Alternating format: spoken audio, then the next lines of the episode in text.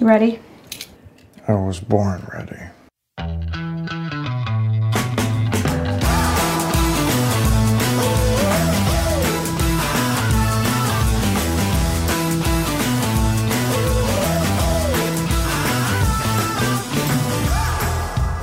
Welcome to the Advisory Opinions Podcast. This is David French with Sarah Isgur coming to you from thedispatch.com. Our 30 day free trial is over, unfortunately. So if you want the full glory, and I do mean glory, Sarah, of our offerings, or is majesty perhaps a better a better term? Hard to say. So hard to pick just one word. Yes, the, if you want the full majesty of our offerings, unfortunately, you don't have a 30 day free trial anymore. You have to go to the dispatch.com and subscribe, and we'd urge you to do that. Um, but we're not going to talk about the dispatch.com today. Is anything going on that's in our wheelhouse? you know how, like, on those Supreme Court mornings in June, I told you, like, I was super excited to wake up and it was like my Christmas and Super Bowl and everything else wrapped into one. This morning, I woke up and wondered if I could just go back to sleep. now, why is that? We have a Supreme Court nomination hearing today um, for a person who's by all, I mean, uh, it's uh, almost as evan, uh, almost as inevitable as any legislative event can be. Mm-hmm. That is going to be sitting on the Supreme Court, maybe by election day. Mhm. Um, and you wanted to go back to sleep? uh, this confirmation hearing is the most abysmal combination of uh, boring and unpleasant that I think one can have. But in all seriousness, I do wonder after watching all day today, David, um, I wonder whether post Trump, whenever that may be, there will be this uh, sense that we've gotten used to being so entertained by our politics that the normal level of inauthentic, boring, very predictable stuff, like a Senate Judiciary Committee hearing, will be sort of intolerable in a way. Like, on the one hand, I think right away people will be like, oh, it's so nice to be bored, sort of like that vice presidential Yeah. debate. But I wonder if that will quickly wear off and people will crave the enthusiasm or, sorry, excitement, even negative excitement that they've been having for the last four years. Because today was really boring, David. well, I think by people who would crave the excitement is a micro slice of the American public. I hope so. Uh, yeah. No, I, I I I know what you mean, and I think that it was pretty apparent that from what I saw of the hearings that there was every effort to make them boring. Like the the Democrats were wanting to register their objection to all of this, but in, in no way, shape, and form grant some sort of viral anti-Christian moment, some sort of moment that allows you know Republicans to pounce or seize, to use sort of like the the the media formulation there. Um, that this was, we don't like this. We can't do anything really about it. We're going to explain that, but we're not really going to go after this person who's sitting in front of us. and it was a lot of cliches, Yep. a lot of being on message, a lot of politician talk, which, especially in 2020, comes off incredibly inauthentic. that is true. Uh, so I sort of came in, you know, the the outcome is inevitable, or at least unrelated to what was going to go on today, no matter what. So I was going to sort of pick political winners and losers and stuff, but there really weren't any. I mean, the Democrats all stuck to their. Uh, she's going to get rid of the Affordable Care Act. That's going to strip health care from millions of people line. And they had posters throughout the hearing room of people who had pre-existing conditions who they said were going to lose their health care um, and then they told their stories a la state of the union you know let me Mhm. introduce you to so and so from this town and she likes pizza and apple pie and loves her mother and has a pre-existing condition um again like it's sort of a 1996 tactic that was transported into 2020 and all of a sudden just felt very odd i guess and yeah. um I don't think it was particularly effective, but in the do no harm category, when your presidential candidate's up by now 10 points in the polling averages, who cares? Like nobody paid attention to it. Only people who absolutely had to watch all day, like me, I think did. And that's a win for them. So, uh, sort of the same thing as um, the vice presidential debate, frankly. And you know, the the only moments that stuck out to me actually were these authentic moments where you could tell that the senators sometimes actually enjoyed each other's company, which uh, was authentic and surprising. But there was this great little moment exchange between Mazie Hirono and Lindsey Graham where they seemed to be humans who um, actually maybe had a fondness for each other. And I was like, oh, that's nice. Maybe the Republic isn't dead yet. All not not it's hopefully it's not dead yet in the sense of really alive instead of not dead yet in the Monty Python and the Holy Grail sense. I meant it more like Monty Python, but we'll see.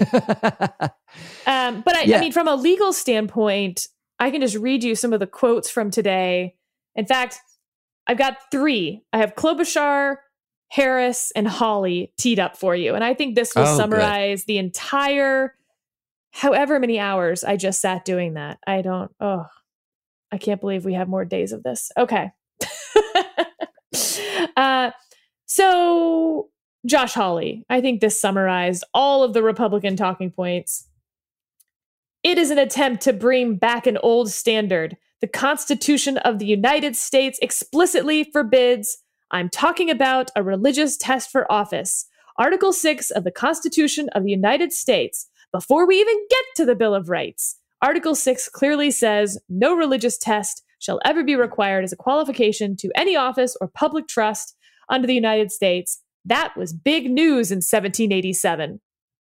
It would also have been, David, big news in this hearing because only Republicans brought up her religion. uh, Wait a minute. What you mean when was it uh, Senator Coons who brought up Griswold? That was that wasn't a dog whistle. not a dog whistle. Not a dog whistle. Um, so then we had uh, Amy Klobuchar. She had one strain of the Democratic talking points here. To all Americans, we don't have some clever procedural way to stop this sham, to stop them from rushing through a nominee. But we uh, uh, have a secret weapon that they don't have. We have Americans who are watching, who work hard every day, believe in our country and the rule of law, whether they are Democrats, Republicans, or independents.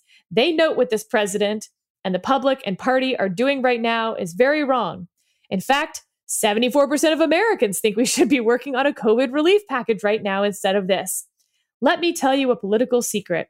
I doubt there will be a brilliant cross examination that is going to change this judge's trajectory this week. No, it is you. It is you calling Republican senators and telling them enough is enough, telling them that it is personal, telling them that they have their priorities wrong. So do it. It is you voting, even when they try to do everything to stop you. It is you making your own blueprint for the future instead of crying defeat. So do it. This is not Donald Trump's country, it is yours. This should not be Donald Trump's judge, it should be yours. So there was the procedural complaint. Yep. Uh, I thought Klobuchar did that very well, actually, by the way. Uh, yep. And then I'll use Senator Harris for the the headline coming out. Not that hers was the headline, but that every Democratic senator really hit this hard. That is the big reason why Senate Republicans are rushing this process, trying to get a justice onto the court to ensure that they can strip away protections of the ACA. If they succeed, it will result in millions of people losing access to healthcare at the worst possible time in the middle of a pandemic. 23 million Americans could lose their health insurance altogether. If they succeed, they will eliminate protections for 135 million Americans with pre existing conditions like diabetes and asthma or cancer, a list that will now include Americans who have contracted COVID 19. Insurance companies could deny you coverage or sell you a plan that won't pay a dime towards treating anything related to your pre existing condition. You will once again have to pay for things like mammograms and cancer screenings and birth control, more for prescription drugs. Young adults will be kicked off their parents' plans et cetera, et cetera. You get the gist. Okay. Thank you for those. Um, thank you for those quotes. I, can I can I ask you a question that's kind of bugging me? Yes. Okay. So I think of the three comments. I mean, I agree with you, I agree with you that Amy Klobuchar stated the procedural complaint very, very well. Uh, I think Josh Hawley stated the argument. uh, The he he made the rebuttal that Republicans want to make if the Democrats go after uh, Judge Barrett's religion, which they did before. I mean, it did happen before. So they, you know, you're not making up this concern, but not in this hearing yet. Um, the Harris comment brings up two things for me. One is, do you think Democrats legitimately believe that the whole ACA is going to fall?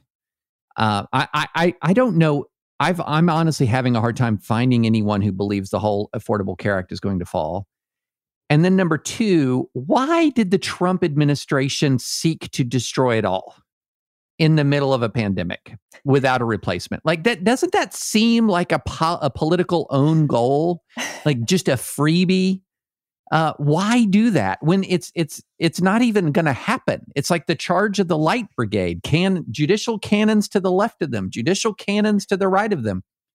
Someone has blundered. What what is going on? Help me, Sarah. I think that Donald Trump had this really intuitive sense of the Republican electorate in 2015 and 2016.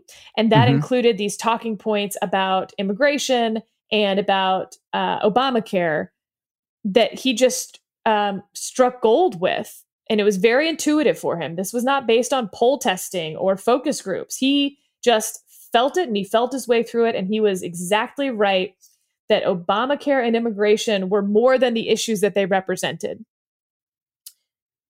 However, fast forward four years, and that skill, whatever created that ability within him in 2015, is has left him right now. And so, for instance, the stuff on the Durham report in Russia, I don't think has that same dog whistle No. stuff that it did even in 2017.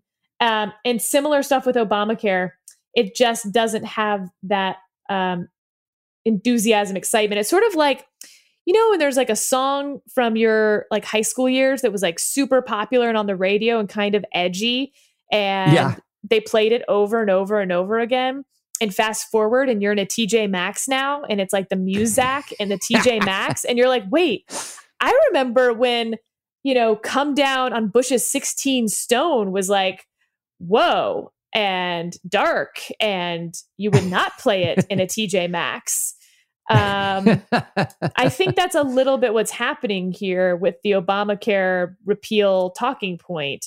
He thinks he's, you know, playing that same song, but um, it just has a totally different tone now, and everyone's heard it so much, and it takes the edginess away from it, and instead, I'm picking out candles at a TJ Maxx.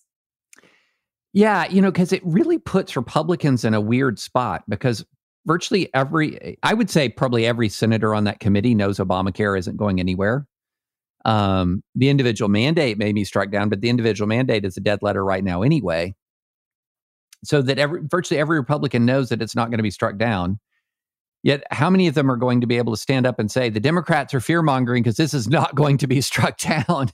Right. because they don't want to undermine the position of the solicitor general and the Trump administration politically on the you know as this argument approaches. It's it's a honestly if I was a democratic strategist and this is something I said after this uh, the VP debate and I know that uh, Kamala Harris had a couple of moments where she really tried to hammer this home I would talk about this a lot just a lot that there is a that the formal position of the GOP is to strike down Obamacare with no replacement and that means get rid of pre-existing conditions that means get rid of medicaid expansion that means your older kids are knocked off your plan and w- when would you not be talking about that and it, yeah in these eh, these hearings i think it's shrewd politically of the democrats to highlight it even if they probably know in their heart of hearts that this thing is staying No, there's no downside. And, you know, let's take a quick cul-de-sac. I know we've talked about it before, but the current case before the Supreme Court on the ACA is about the constitutionality of the individual mandate after Congress zeroed out the tax penalty, whether it can still stand as a tax if there's no penalty, i.e., like, does the government telling you to do something by law make it a government mandate? Uh, I, and you know, if it's just like the honor system, and I think the answer is yes. Um, I don't. Uh, there's there are things that are illegal in the country that I don't even know the penalty for, but I don't do them because they're illegal, and I don't think of right. myself as someone who does illegal things. Uh, unlike murder, for instance, which I don't do not because it's just illegal. Uh, so anyway, good, good, good, good, good, good. Checked that box. Thought I should clarify. Um, but you know, we've we've talked about this. Nothing has changed, in my opinion, that there is no world in which, if the mandate is struck down, which I think it will be, but I'm far less sure of that than I am sure of this, David. It will be severable from the rest of the law. Yeah. And it under current severability doctrine, that's become even more clear because they zeroed out the mandate, which yep. means that the whole law clearly does stand. And Congress very much can even be said to have intended it to stand without the mandate because that's what they did when they zeroed out the mandate. I am so confident, Sarah, that this that the mandate will be severable from the law that if and mark this down listeners that if um, there is, if I'm wrong and the whole ACA is struck down, I will I will spend at least three minutes on an advisory opinions singing a self-composed ode to Christian Laettner, the most villainous basketball player of all time, who crushed the heart of the Kentucky Wildcats in 1992 when he should have been thrown out of the game earlier for stepping on Aminu Timberlake. I'm trying to think. Is he number one sports villain in the world?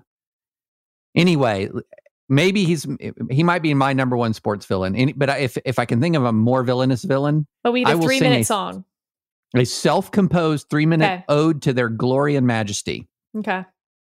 If if I'm wrong about this, well, I've never really wanted severability doctrine to just like poof head in a totally different direction in particular.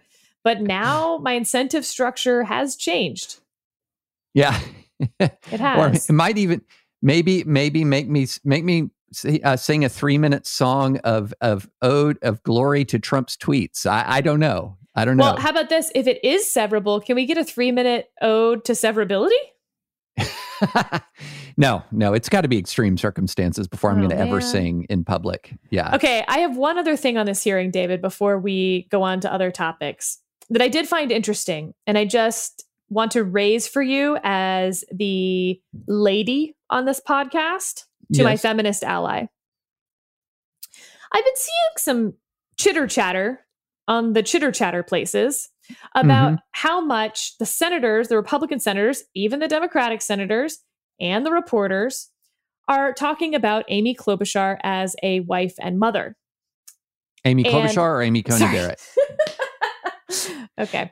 Talking about how Amy Coney Barrett uh, is a wife and mother, and that, you know, during Scalia's confirmation hearing, no one was talking about work life balance despite his oodles of children, and that this is some sort of, um, you know, further proof of sexism. And I just want to speak out in favor of my brand of feminism at this point. Uh, damn right we should be heralding her as a wife and mother who's able to do all this. Uh, and I don't care whether we did it for Scalia. And in fact, it kind of sucks to be a male in that situation where, like, you still have a lot of parenting responsibilities and no one's giving you credit for it. so I think it's fantastic. I don't think it's sexist, except to the extent that, like, yes, she is being treated differently because of her gender. But I think it is a positive change, not a negative one, that we're recognizing the difficulties of that, the trade offs, the complications, um, and how important it is as a working mom that you find that time and that balance and uh, all of that. So I think it's awesome. I I understand why people why it s- hits your ear funny when you're hearing it for the first time, but I think instead of having a knee jerk negative reaction to it, instead we should be like, hell yeah, because 20 years ago, that would not have been the reaction. Instead, it would have been like, oh, well, that means that she's too feminine. She's, uh, you know, baking pies, so she can't handle the law. It would have subtracted from her qualifications. And instead, it is seen as a net addition to her qualifications. I think it's awesome. I'm for it. I hope we see more of it. So I'm not going to disagree with you uh, as your ally, um, but I, I, I want to just say I'm waiting for the day when a um, a male uh, nominee gets up there. And to quote LeBron James last night, did you see, by the way, the goat Mommy! win? I loved it. no, this is no, this is this is uh, even better because they he talks about how you know everyone needed respect and everyone needed respect, and it he very ends it with this really emphatic declaration: "I just want my damn respect," uh, says LeBron. Oh, and I thought so, you were talking about when he's on the floor with a cigar, uh, calling his mommy, and he's just like, "Mommy, were you watching?" and he's like, "The locker room was too crowded, so I left to call you, mommy." And I was like, "Oh my god." Fast forward 30 years, and I can't wait for Nate to be saying that.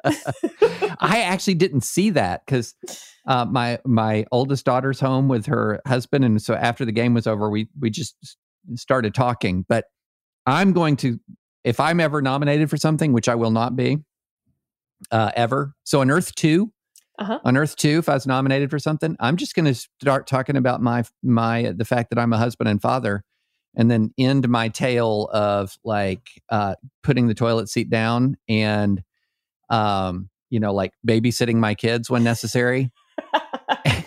and, and, and see if with, anyone cares. and end it with, and I just want my damn respect. so I don't, yeah, I don't, that's I don't, why I'm never going to be a nominee because I don't think that's you know, coming. Yeah, no, it's not happening. But um, I actually love this brand of feminism where femininity is a part of the feminism. And I think that uh, we should make more of that and emphasize it more because it is a luxury that was not the case 20 years ago.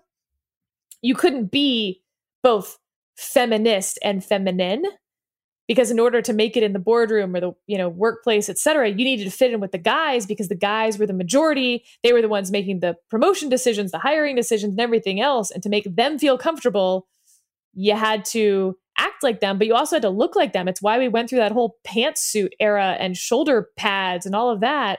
And uh, i just shout out to the women who wore those shoulder pads so that I can wear a dress and a scarf and call it a day feeling more comfortable at work and being being myself instead of having to fit in with the guys all the time because now there are women in those positions who recognize that uh, different is not always bad. Well this is a shout back to conversations we had early in advisory opinions. Yeah before our audience was as vast as it is and our reach was as long as it is. I think our first female president will be a sort of feminine female president as opposed to uh, yeah i mean some of the uh, early female politicians i think had to fit in with what voters thought a politician looked like which was of course a masculine stereotype and now uh, we don't have that yay all right. So before we move on from this, what are you looking for? What are you predicting? What are you looking for when it uh, and for the rest of the hearing? I what are we going to be I saying will, about it on Thursday? I think I'll be saying that I was about as bored as I was today, less bored perhaps, but still pretty bored, uh, and that that was a win for the Biden team. Yeah, I, I'm going to say the same. I, I think that if the Democrats are smart, they do not want a single soundbite from this hearing from them from them that is not this process is wrong and the ACA is in danger. Um, yeah. They don't want a single viral moment that puts puts them in the villain role um, if they're smart. And and that would be my expectation is that uh, if you know, look, uh, I don't have the campaign experience that you have, Sarah, but I if I was uh, on Team Biden, I might have tried to get people on Zoom and say, if you go after her Catholicism in this hearing in any way, shape, or form, when I come into my power and awesome might, you will be frozen out. I will you will be on you. the outside looking in. You will be smote. I shall smite. I shall smite thee if you do that. So I really don't expect it. And in a weird way, I mean, I think the Republicans are just are kind of hoping their own nominee gets mistreated. oh, for Um, sure. Yeah, yeah. I mean, that sounds uncharitable, but I let if you everyone's on high alert. They're on high alert because they they know what the the Kavanaugh melee did uh, to help expand their Senate majority in 2018. I think the danger for the Republicans is that there will be something that comes relatively close to the line and that they overplay it, that it actually isn't over the line. They try to build it into something it wasn't. Um, and that that not maybe backfires, but creates sort of a nationwide yawn eye roll. Yawn. Right. So I'm, ex- I mean, I think it will be, I would hope Thursday we might have some interesting substantive constitutional law to discuss. Also I'm unlikely. Also unlikely. Uh, okay. So you're saying, what I hear you saying is in the middle of a Supreme Court judicial nomination hearing on the eve of a presidential election, we're not going to have much to say about it. That's what I think. We'll see. Let's take a moment and thank our sponsor, Bills.com. Being in debt sucks. Credit cards, student loans, mortgages, doesn't matter what kind, being in debt is the worst. Well, there is a way to defeat your debt thanks to Bills.com. If you're losing sleep over maxed out credit cards or stressed out thinking about your mortgage payments or student loans, Bills.com can help you take back control of your life. The first step to lowering your monthly payments and becoming debt free is to get a free debt assessment. It only takes a few minutes and could save you hundreds or even thousands of dollars each month. From debt settlement to personal loan consolidation to student loan or mortgage refinancing, Bills.com has you covered. They're part of the Freedom Financial Network, which has been in business since 2002 and settled over $10 billion in debt. Take the first step to defeating your debt. Get your free debt assessment today. Go to bills.com slash opinions. That's bills.com slash opinions. Bills.com slash opinions. Speaking of court packing, got an interesting question from a listener that I think is worth us addressing. Mhm. If, for instance, the court were to be packed, quote unquote, they were to add justices to it, there's sort of a sense, I think, from everyone that the court would certainly be much more like a legislature. And we um, elect legislatures. And so the court would, in a sense, feel much closer to these judges that are elected in states. And so the question from the listener was what do we think of judicial elections in these states? Do we think it's a good idea, a bad idea, etc.? So I thought I'd give you some fast facts, David, about how judges are picked in a bunch of states. Yep. So in 18 states, judges are elected in partisan elections. Uh, in a handful more than that, they're elected in nonpartisan elections. And another uh, handful, they hold retention elections.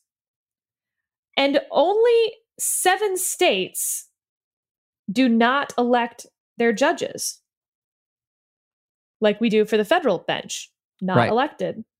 That's really interesting because, you know, you think of states as the laboratories of experiment, and at least, you know, certainly the vast plur- uh, majority hold some form of election for their judges, and we don't at the federal level. What do you think of that, David? I am very down on judicial elections. This does not surprise me. Yeah. um, so, you know, one of the things that there's a couple of reasons for this. One is that um, these judicial elections almost are the very definition of low interest, low information elections in the US. Um, how many people have you ever gone? And chances are, if you're a listener, you've gone to the polling places and you've seen a judicial election um, unless you have practiced I mean, unless you've had a case in front of the judge, how many of you know one thing about the judge? And then if you've had a case in front of the judge, you know what you might know about the judge, whether he ruled for you or he didn't rule for you. And and uh, maybe on one of the most emotional, you know, most people when they go to court, It's not some mere academic exercise. It's one of the most important things in their life at that time. And I'll tell you, Sarah, I have practiced in front of elected judges, and there are circumstances where the popularity of the position is absolutely blazingly salient, salient to the outcome of the case. Um, can I can I tell you a war story? you know, it's been a while since we've had a war story. It's it's been a while, but this is a good one. Are you ready for this? Yeah. So, I represented a um, a coal company that was they owned the mineral rights to the coal. So, in other words, they they owned the coal in the ground, and normally, uh, what often happens is the owner of the mineral, mineral rights does not mine their own coal. They will they'll enter what they call a coal lease, which is odd because you're not actually leasing the coal. The coal is being removed and then sold. And they'll, you know, the deal will be $25 a ton. Say that was that I think it's our best recall. That might have been the terms of the deal. And this was going to be a mountaintop removal mining operation.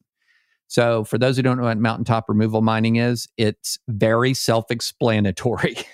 it is a massive industrial operation to chop the top off a mountain, scoop out this coal, and then try to rehabilitate. You know, there, there's a restoration process, but it's still not the same after mountaintop removal. So it's a dramatic thing. The negotiations break down, and we do not enter into a deal with the mining company. Well, the mining company decides that it doesn't matter.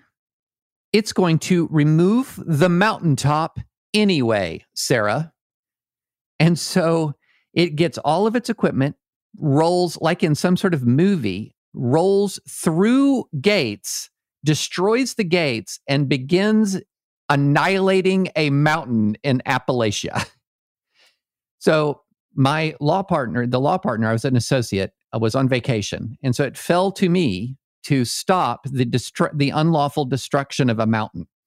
Uh, so I go to um, this local courthouse in Eastern Kentucky, and we can't find the judge. Where is the judge? He can't be located for us to try to get a TRO hearing. Turns out he's unavailable. Why is he unavailable, Sarah? Well, that whole workforce is part of his electorate. And so he can't be found. So he removes himself to where we literally cannot find a court to hear the TRO. But I'm a clever lawyer, Sarah. So what do I do? I look up the Kentucky Rules of Civil Procedure and I find out that if a uh, judge is not available in the proper jurisdiction, you can get a TRO, temporary restraining order. I believe it was in the jurisdiction where one of the parties is, which happened to be the one right across the street, the courthouse that I go to every day. And we got a TRO that stopped the mining and my local friendly judge. Well, suddenly the judge from the in the locality suddenly reemerges. He's found again after the preliminary injunction. And he says, Well, I want to hear the injunction motion, which for complicated reasons he got to do. So, guess what I did?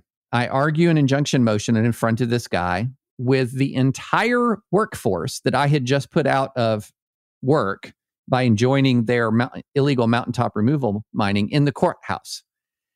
And I know, do you think I had a ghost of a chance, Sarah? I don't think you had much of a chance.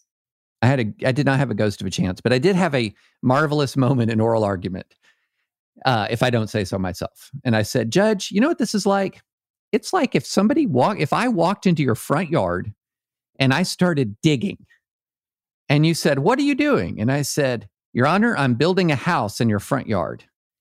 And you said, You can't do that. I don't give you permission. I said, It's fine. I'll pay you rent. Uh, I'll I'll find a market rate and I'll pay it for you. You'll, you'll be out of pocket, no money. And he said, I said, that's what they're doing. They're saying we're, we're going to permanently alter the landscape, but it'll be fine because we're going to pay you something for it. And he says, that's a terrible analogy. and I said, it's a great analogy. And he said, it's terrible and ruled against me. I will note um, that West Virginia is one of the 18 states that has partisan elections for their judges. Um, you know, th- you know, this was in Eastern Kentucky. Oh, you said Kentucky. Yeah, Why yeah. did I hear Eastern West Virginia? it's you. You heard coal country, and you just made a stereotypical assumption. I did. Yeah. So Kentucky does nonpartisan judicial elections. Yeah. Um, so anyway, I have just seen with my own eyes, especially at the trial court level, and I could go on and on. Sarah, I, do you want six more war stories? I don't actually. anyway, I could go on and on. Um, and and I just think there is there is a real problem. And and I'm not saying all judges who are elected are like this by no means. I have known some fantastic judges who are elected. I just think it skews incentives. Um, I think it it skews incentives eh, that the law isn't what the people want the law to be. That their input on that is for the legislature. It's not to be interpreted the way the people want it to be interpreted. And I just think the electoral process opens up that kind of populism into judicial interpretation, and I I do not like it.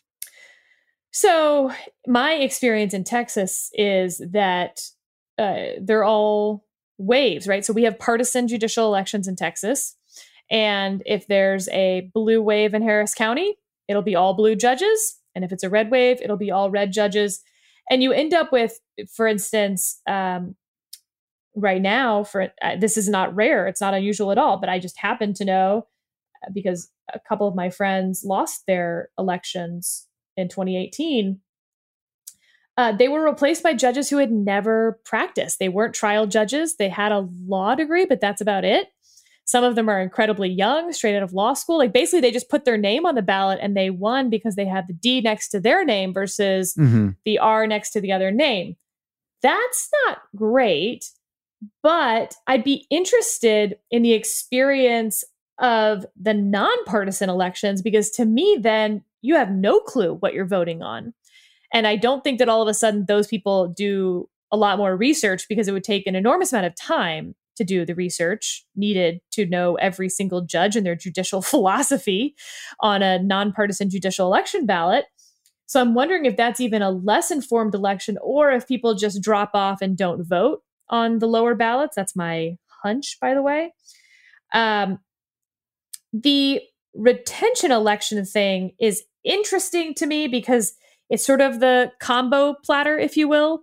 You know, they get appointed to the office, but then they have to stand for election. So you sort of have that merit system where they get appointed and they have to have, you know, uh, whatever uh, committee or governor, et cetera, puts them there. But then they stand for retention. So it's a huge incumbent advantage, presumably. But also, if someone doesn't like your outcome, I'm not sure. Uh, I can see it being really easy to run an ad about the outcome of a case, while it being really hard as the judge who voted the right way on the law, but the outcome sucks. Really hard to defend that in a similar 30 second ad. Oh, I totally agree. I think retention elections are a bad idea. I I would like gubernatorial appointments with eight like eh, with 18 year terms. That's what I'm wanting for the Supreme Court uh, Supreme Court appointments for 18 year terms. But so why do you think it doesn't happen? Why do you think so many, the vast, vast majority of states have some form of election for their judges? We show, you know, the federal system has existed this whole time. They've been able to see that in action and they have rejected it in favor of elections. You know, I think the the way uh, democracy kind of sprung up organically across the country was the uh, default was we decide who does what by ele- by electing them.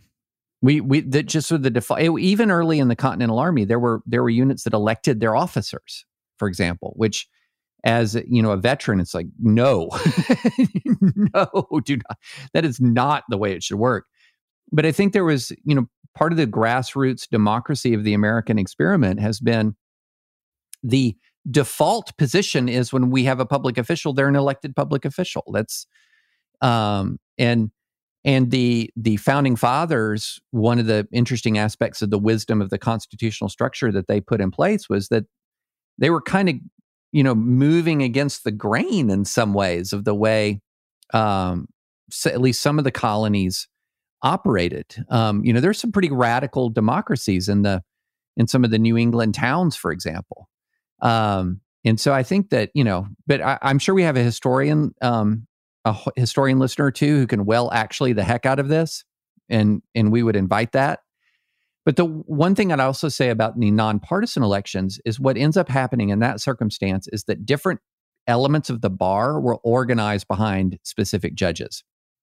So in Kentucky, especially in like some of these rural areas, you'd have the plaintiff's bar would organize behind a judge. Um, and you know the defense bar would have uh, you know if they had any strength at all in that jurisdiction might have a different candidate but so you then have the people who actually practice in front of the judge exerting vastly disproportionate influence on, over who they're practicing in front of um, which is again problematic and then but with the appeals courts and the in the in the state supreme courts again the bar the activist lawyers would have much more influence over the content of the court than really the public because the public doesn't know about these guys and their philosophy. So I'm I'm down on it.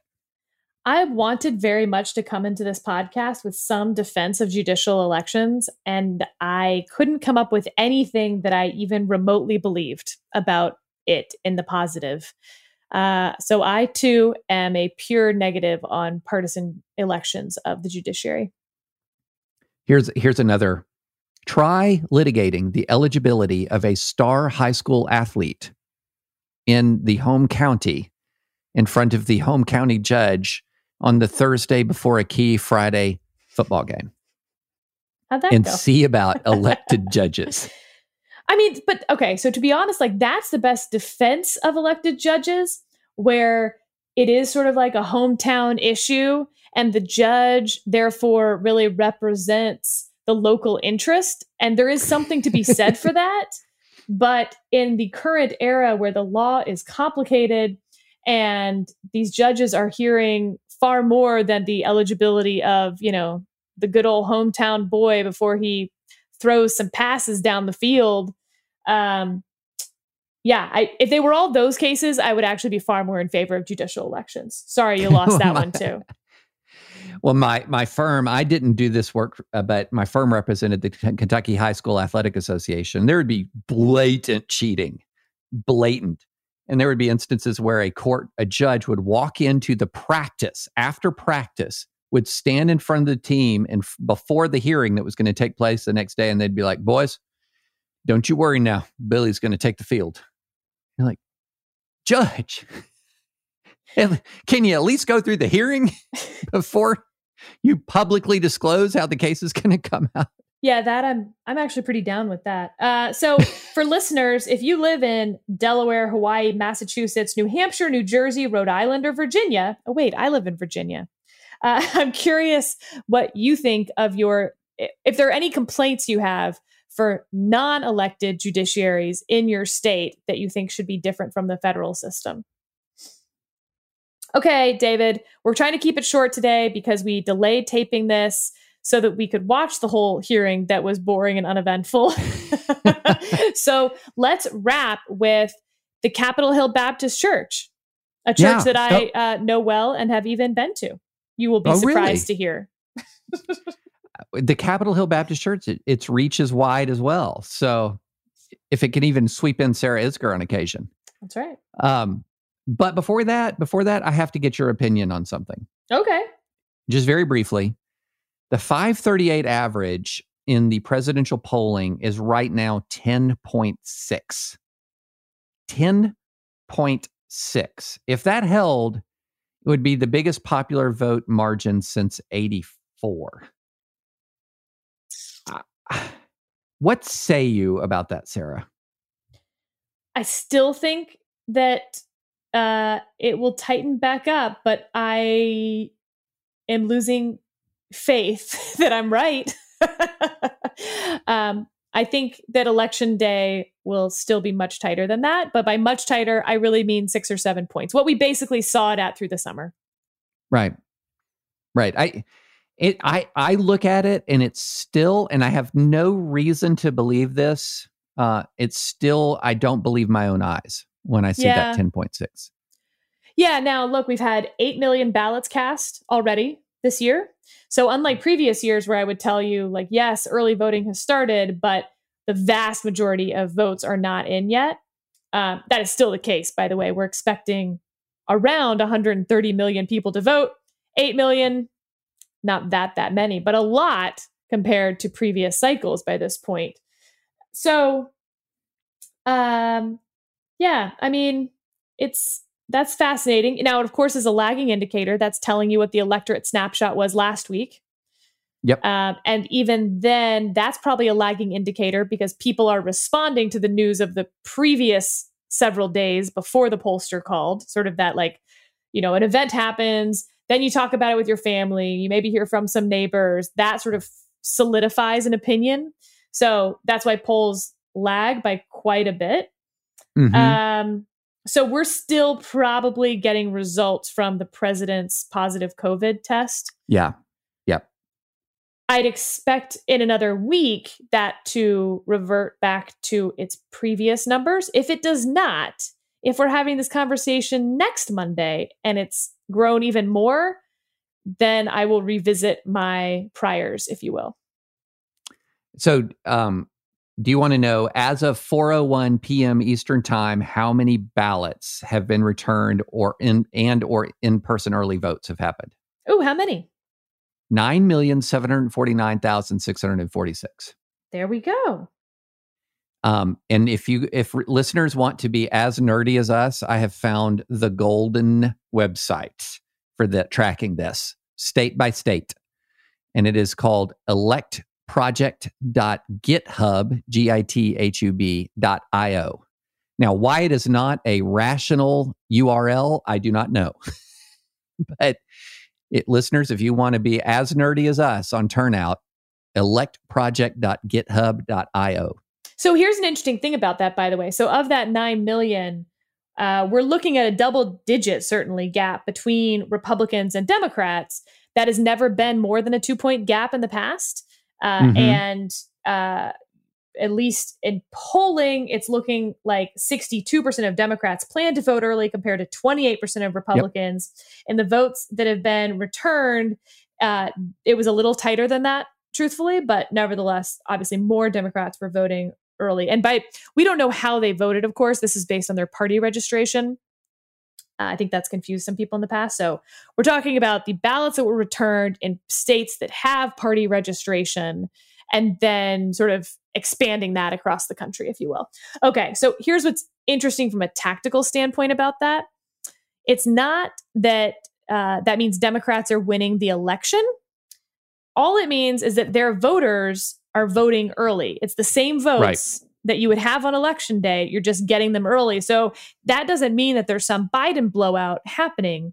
Right. It means that uh, his votes are coming in early. But that actually wildly helps the Biden campaign because if you have 100 voters that you need to touch to get them to vote at all, you need to remind them to vote. You need to tell them where their polling place is. You need to, I mean, all the stuff that you do in a campaign, uh, whether it's absentee chase, uh, which is where you help them with their absentee ballot and getting it back in, or election day turnout operations. Either way, if you've got 100 people on your voter roll and 62 of them voted before election day, you've only got 38 people to touch. And you can maybe send twice as many phone calls to them since you have so few to touch.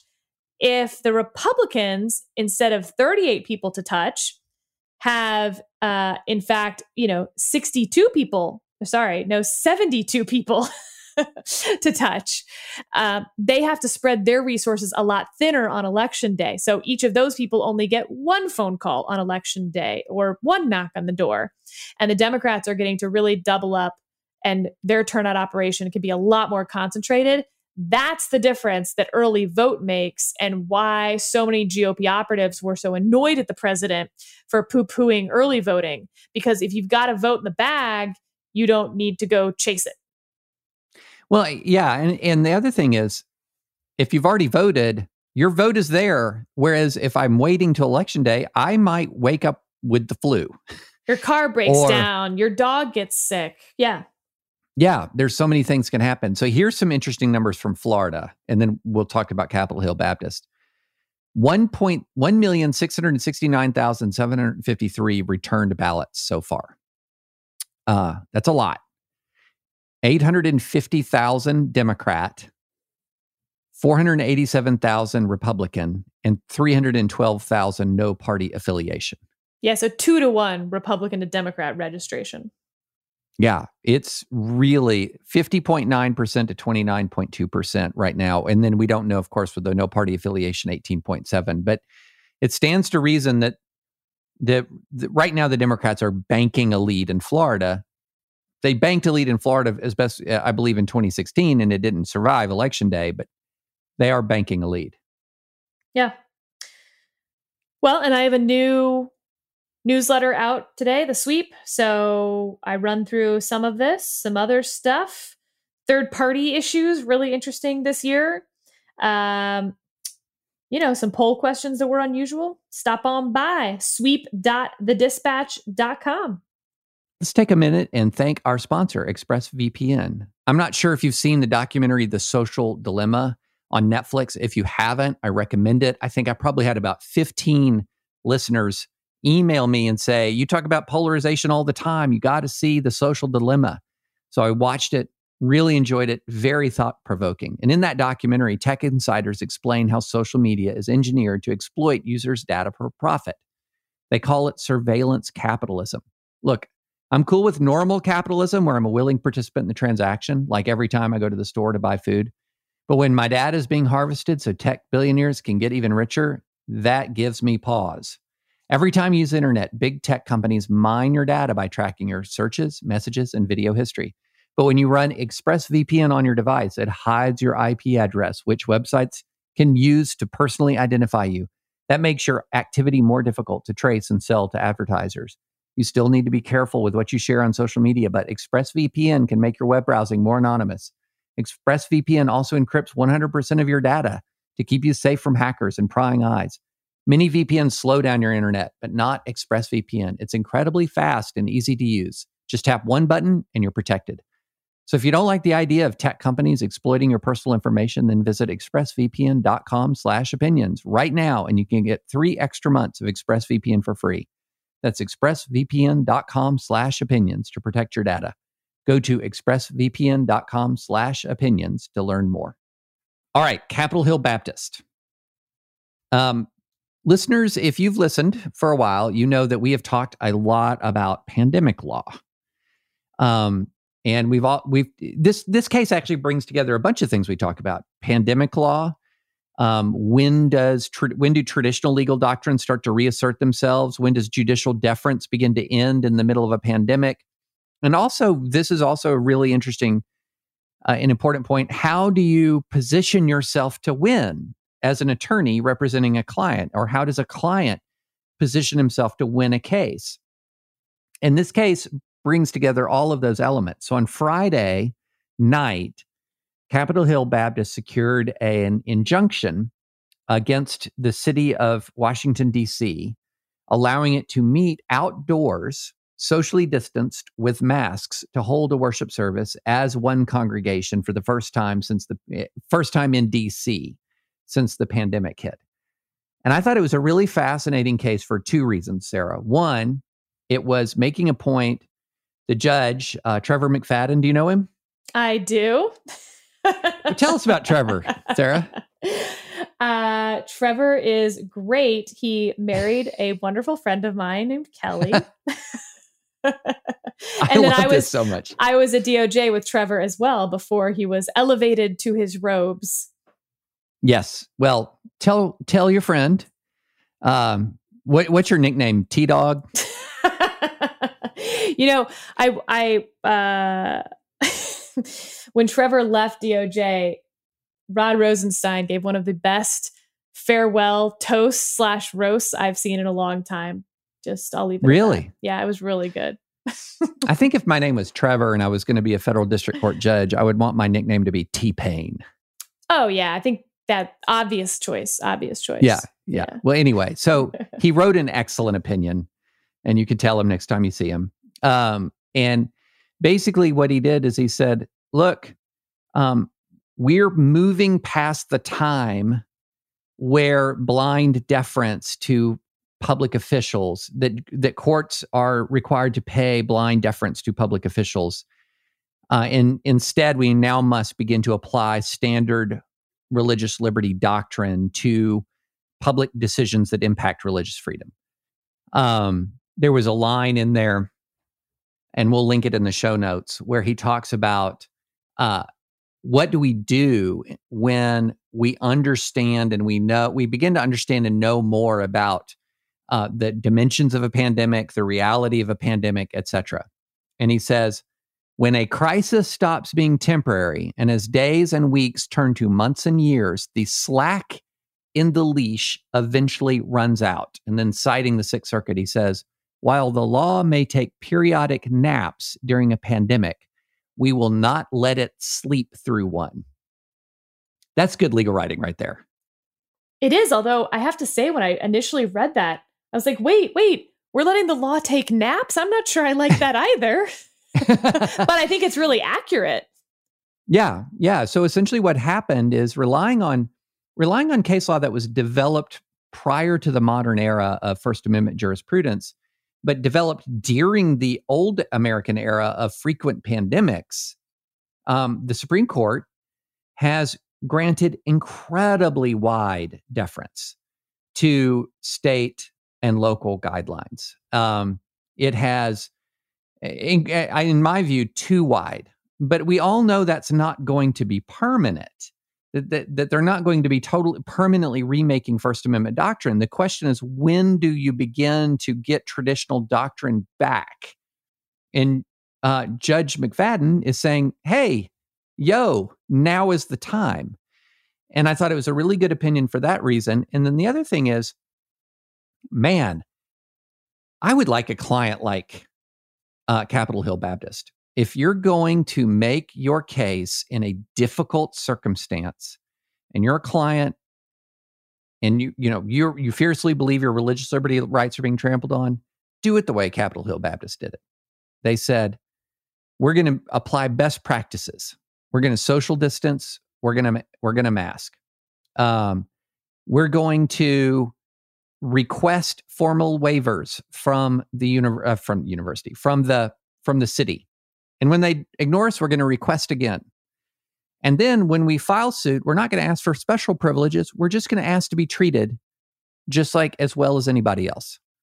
When they did those things together they perfectly positioned themselves to squarely address the key issue which is how viable in this case was the religious freedom restoration act in the middle of a pandemic I thought it was just marvelously well done. It, my friends, my friends, Sarah, my friends at First Liberty uh, were the were counsel in the case.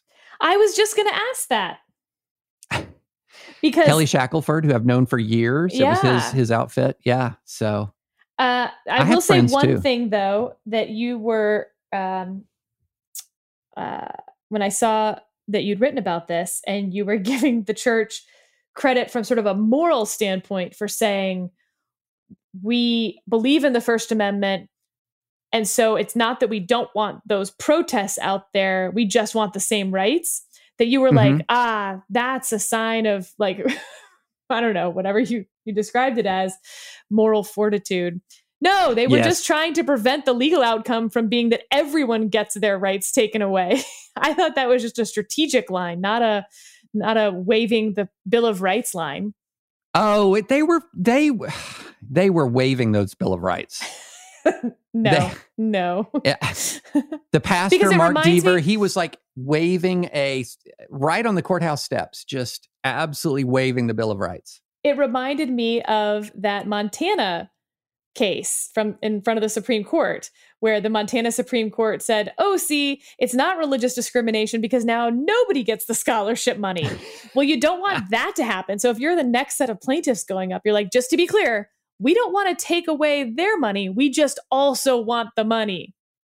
That's sort of what they were doing here. But in in the church's defense, and the way I phrased it, just just to be clear, uh, I'm I'm I'm not a I'm not I'm not a naive, but I the way I, I said it was that their position was free speech for thee and for me. Yes. Um, not not free speech for me and not for thee. But there is a strain of thinking in some conservative legal minds that says that, oh, but in fact, religious speech should be dramatically favored. And um, so they, they that may that well be, but it's argument. not a yeah, right. It's not a winning legal argument. So if you'd like to win the legal argument, they made a good winning legal argument not just a biblically sound argument. but it was. Sarah, let me have this. I don't know. I don't know. you got to let me have this. It was so good. It All was- right, your dog is sick. I'll let you have this. Okay, thank you, thank you. Um, but I do think we should watch this case. Um, this the city may appeal. It's not the only case. that would be a kind. dumb thing for the city to do. Oh, I think so. Speaking too. of legal strategic thinking, that would be a dumb move yes, completely agree. because they will make uh, law on this and it will not be in the city's favor and it will impact a lot. Yes. So, but there are a number of cases in this vein, in this genre, moving up through the system. And so I'm going to be very interested to see. It's not long before we have another injunction request that comes before the Supreme Court. And I'm just going to go ahead and say if Amy Coney Barrett is on the court, um, the outcome, this is one of those areas where I think the outcome would be different with the uh, with the the pre Barrett nine. uh, Interesting. I Post Barrett. I don't know because I think that to Judge McFadden's point, this has run its course and the slack and the leash is tightening quickly, even Mhm. for the justices currently on there and even for the Chief Justice. So I think he's probably about done with this too. You know, if last term was the hit parade case term, I think this term is going to be injunction junction. What is your function term? Because it's going to be a whole lot of TROs pre election, potentially post election, pandemic law stuff. I just feel like that's going to be the stuff we remember OT 24. And one thing to be very clear, and I wrote this, and we, it's very important to be clear about this when we're talking about judicial response to pandemic regulations. That is not saying that the time of pandemic regulations is over. No. What it's saying is that the time in which there was no real judicial scrutiny of pandemic reg- regulations should be over. So yeah, the means- pure deference, pure, pure deference, deference. is over. Yeah. But it doesn't mean that there is not some ability of public officials to take into account that there's a pandemic. It just means they don't get to scramble around saying, shut it all down, all of it. I can't deal with religion versus Yeah. what and balancing all of this. Um, now they're going to have to do some balancing and some, uh, you know, remembering the rest of the Bill of Rights. Yes, exactly. Well, and um, before we go, because we're coming up on an hour and we want to keep this tight, I'm just going to preview that um, next time I'll talk about a fun little conversation that I got to have that Sarah did not. I'm so mad about this. I can't believe you just brought that up. Did you note that I did not bring it up? And when you were asking me whether you could, quote, have this, I was pausing because I wanted to say, no, you can't have this because you did that interview without me. Oh my gosh, I can't believe you just threw that in my face. I'm uh, okay, listeners. I've been disgruntled this whole podcast, and you should know that. And I was being so kind because his dog is sick, and now all uh, it's all balanced out.